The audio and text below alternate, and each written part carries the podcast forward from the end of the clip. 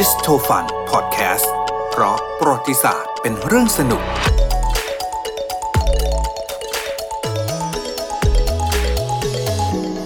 วันนี้จะมีเรื่องแบบจะสนุกสนุกไหมหรือว่าเหมือนเป็นนิทานเลยแต่ก็ไม่ใช่นะ ก็คือเขาเขาชื่อเขาเขาจะมีคนกลุ่มหนึ่งเป็นแบบกรมแบบทหารกลุ่มหนึ่งที่เขาแบบมีรู้จักกันในชื่อว่าพอสตัมไชแอนอ่าคือว่าก็คือแบบเราก็ฟังดูก็มันคือกองทหารแบบคนยักษ์อะค่ะใช่ไหมเป็นไจแอนนะเป็นพอสตัมแต่ถามว่ามันคืออะไรก็บอกว่าก็คือไอตัวพอสตัมไจแอนเนี่ยมันเป็นเกิดขึ้นนะเป็นกองทหารในยุคแบบต้นศตวรรษที่สิบแปดอะของปรัสเซียยุคนั้นเป็นปรัสเซียอยู่นะคะคราวเนี้ยตอนนั้นพลังอำนาจก็เยอะนะเต็มเลยคือมีอิทธิพลทั้งยุโรปเลยใช่ไหมคะคราวเนี้ยเรื่องมันก็เกิดขึ้นว่าพระเจ้าเฟเดริกวิลเฮมที่หนึ่งของปรัสเซียในยุคนั้นนะคะเขามีการปฏิรูปปรัสเซียแบบขนาดใหญ่เลยโดยเฉพาะด้านทหารก็แบบทุ่มเทงบประมาณให้กองทัพแบบเต็มที่เลยเพราะยุคนั้นเขาต้องการขยายแผ่อิทธิพลอยู่แล้วใช่ไหมคะคราวนี้เขาก็มีการตั้งกองกำลังทหารที่เขาก็เชื่อว่ามันเป็นกองกำลังทหารที่แข็งแกร่งที่สุดในโลกอะไรอย่างเงี้ยค่ะในยุโรปในยุโรปละกันอ่ะคราวนี้เขาก็เลยตั้งชื่อว่า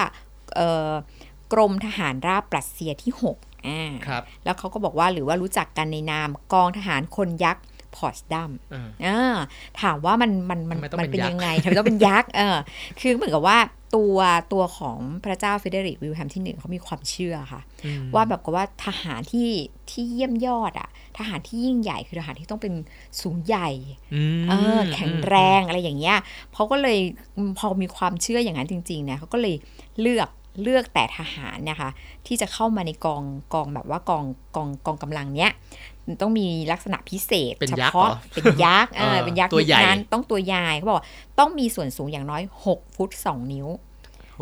เขาก็บอกประมาณหนึ่งร้อยแปดสิบแปดเซนโอ้โหก็เกือบหนึ่งร้อยเก้าสิบนะตัวเบลเลอร์เลยถ้าเป็นฝรั่งทาง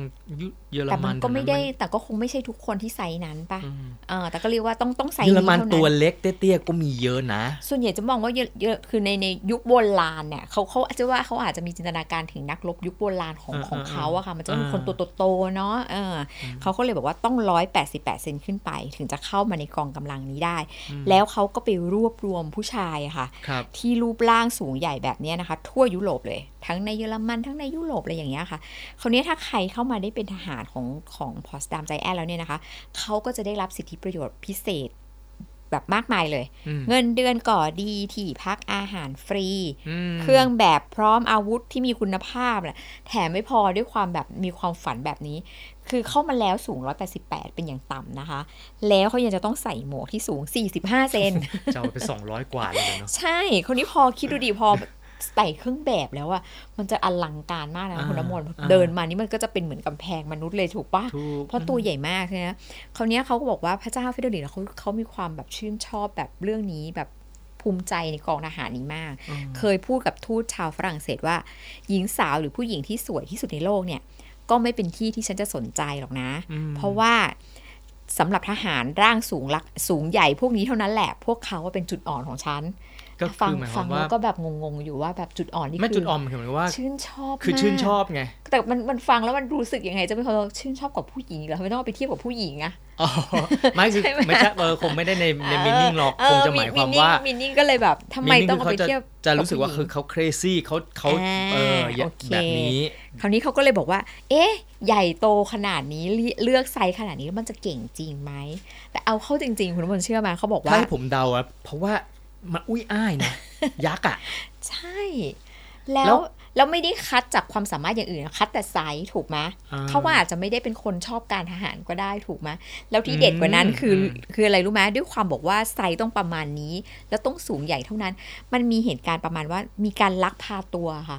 คนในยุโรปเพื่อเอาเข้ามาในกองทัพด้วยลักพาตัวคนตัวตัวสูงสูงไซส์ๆเออแบบว่าเหมือนส่งคนไปไปเหล่อะไรเงี้ยคือเขาบอกว่าเอาเข้ามาจริงๆเนี่ยมันก็แทบจะไม่เคยไปรบในสมรภูมิจริงเลย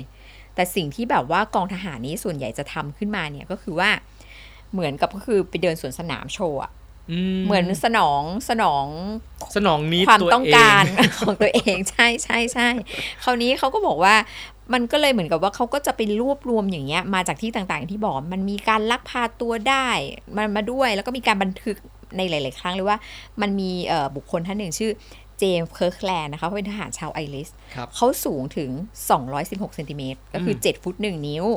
เขาก็บอกว่าเรียกว่าเป็นทหารที่สูงที่สุดของของกองกำลังนี้เลยเขาก็ถูกลักพาตัวมาเหมือนกันจะคิดดูนะไปใส่หมวกอีกสี่สิบกว่าเซนเออสองร้อยห้าสิบอ่ะสองร้อยห้าสิบนี่คือจะเพดานแล้วมะเพดานบางที่มันเตี้ยนะนึกนึกออกมั้ยนะมอนจะผ่านประตูต้องคลานเข้าไปแล้วนะใช่ๆๆคราวนี้เขาบอกว่า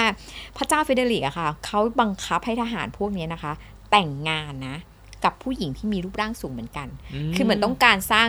เชื้อชาติเผ่าพันธุ์เผ่าพันธุ์คนตัวสูงอ่ะน่ากลัวนะเออก็เหมือนกับคัดคัดเลือกสายพันธุ์เลยอ่ะสรุปก็ไม่ได้เอามาลบนะเอามาคัดเลือกสายพันธุ์ว่ามาเพื่อเพื่อเอาไปเดินสวนสนามใช่ๆคราวนี้เขาบอกว่าส่วนใหญ่แล้วทหารเนี่ยนะคะก็ไม่ค่อยจะมีความสุขกับการกับการอยู่ในกองทัพมันมีการหลบหนีกันออกมาเขาบอกบางคนนี่แบบถึงขั้นว่าหนีออกไปแล้วก็เสียชีวิตเลยก็มีคราวนี้พอเขาบอกว่าพอในปี หนึ่งพันเจ็ดร้อยสี่สิบ อะค่ะพระเจ้าเฟเดริกสวรรคตไปพระพระโอรสของของพระองค์ก็คือพระเจ้าเฟเดริกที่สองนะคะหรือเฟเดริกมหาราชอะก็ก็เหมือนกับมีแนวคิดว่าคงแบบโอ้ยมันก็ไม่มีประโยชน์เนาะเสียงบประมาณเปล่าๆเขาก็เลยเหมือนกับว่าเออยกเลิกไปเออเนื่องมาจากว่าประเด็นก็คืออย่างที่บอกทหารพวกนี้ไม่เคยไปลบเลยแล้วก็อย่างเหมือนที่น้ำมนต์บอกก็คือว่าจุดอ่อนเยอะมากสำหรับกองกำลังนี้ก็คือว่าด้วยความที่เขาสูงใหญ่อะเขาก็จะเชื่องช้าเทอะทะแล้วก็แถมไม่พอเป็นเป้าใหญ่ด้วยเห็นแต่ไกลถูกไหมเออเออเพราะฉะนั้นเนี่ยมันก็เลยเหมือนกับว่าก็เลยยกเลิกไปอย่างน้อยเขาเรียกว่าในปี หนึ่งพันแปดร้อยหก เนี่ยกองทหารคนยักษ์ก็เลยถูกยุบทิ้งไปโดยแบบบริบูรณ์ครับยุคนี้ไม่เดี๋ยวนะมีไหมยุคนี้ผมว่าไซส์ไม่เกี่ยวแล้วนะไซส์ไม่เกี่ยวเขาต้องเอาแบบเป็นเรื่องของยุทธวิธีแล้วสมัยนี้เดี๋ยวนี้มันไม่ได้ปะทะกันด้วยบุคคลแล้วเนาะมันใช้แบบว่าเออเรียกว่าไงยุทโธปกรณ์ที่มีประสิทธิภาพมากกว่าแต่อย่างเงี้ยคือถ้าเป็นในยุคสมัยแบบกรีกโรมันอันนี้เข้าใจได้จำเป็นมันต้องชนมันต้องใส่เกราะเหล็กมันต้องยิงธนูมันต้องฟันดาบใช่ไหมอันนั้นมันถึงเนื้อถึงตัวนะการรบนะใช่ใช่ยุคใหม่มันต้องต้องซ่อนใช่ไหมต้องลอดลอดลอดลอดอะไรอย่างเงี้ยค่ะ